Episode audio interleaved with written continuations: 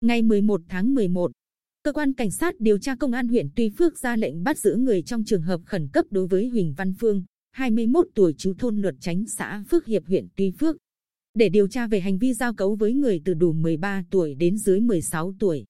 Theo điều tra ban đầu, khoảng tháng 6 năm 2020, Phương và cháu Hát, 15 tuổi, quen nhau qua mạng xã hội. Từ đó đến nay, Phương nhiều lần dù Hát vào nhà nghỉ quan hệ tình dục. Thấy dấu hiệu khác thường của con gái, gia đình đã theo dõi và biết được mối quan hệ này nên đã trình báo với công an huyện Tuy Phước. Hiện vụ việc đang được công an huyện Tuy Phước tiếp tục điều tra làm rõ.